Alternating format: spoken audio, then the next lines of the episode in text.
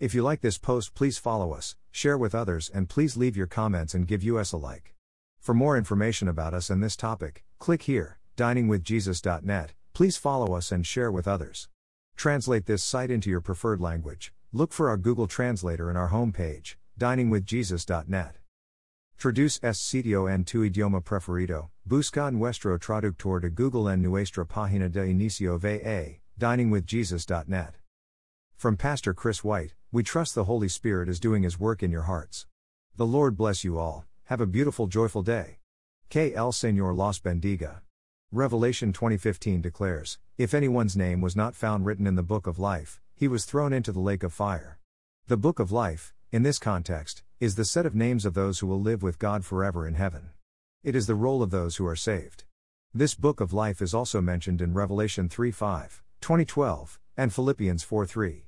The same book is also called the Lamb's Book of Life because it contains the names of those who have been redeemed by the blood of the Lord Jesus. Revelation 13 8, 21 27. How can you be sure your name is written in the book of life? Be sure you're saved. Repent of sin and believe in the Lord Jesus Christ as your Savior, Philippians 4 3, Revelation 3 5. Once your name is written in the book of life, it is never erased, Revelation 3 5, Romans 8 37 39. No true believer should doubt his eternal security in Christ, John 10 28 30. The great white throne judgment described in Revelation 2011 15 is a judgment for unbelievers. That passage makes it clear that no one at that judgment has his name in the book of life, Revelation 2012 14. The fate of the ungodly is sealed, their names are not in the book of life, their punishment is sure. Some people point to Revelation 3:5 as proof that a person can lose his salvation. However, the promise of Revelation 3:5 is clearly that the Lord will not erase a name. He who overcomes, I will not blot out his name from the book of life. An overcomer is one who is victorious over the temptations, trials, and evils of this world, in other words, one who is redeemed.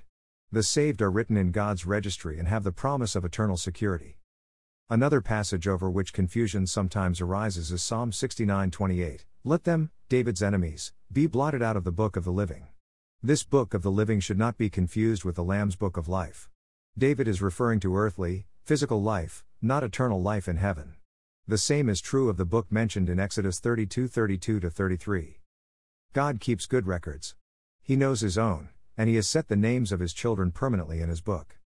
Thank you to Got Questions Ministries. Copyright Copyright 2002 to 2019 Got Questions Ministries. All rights reserved.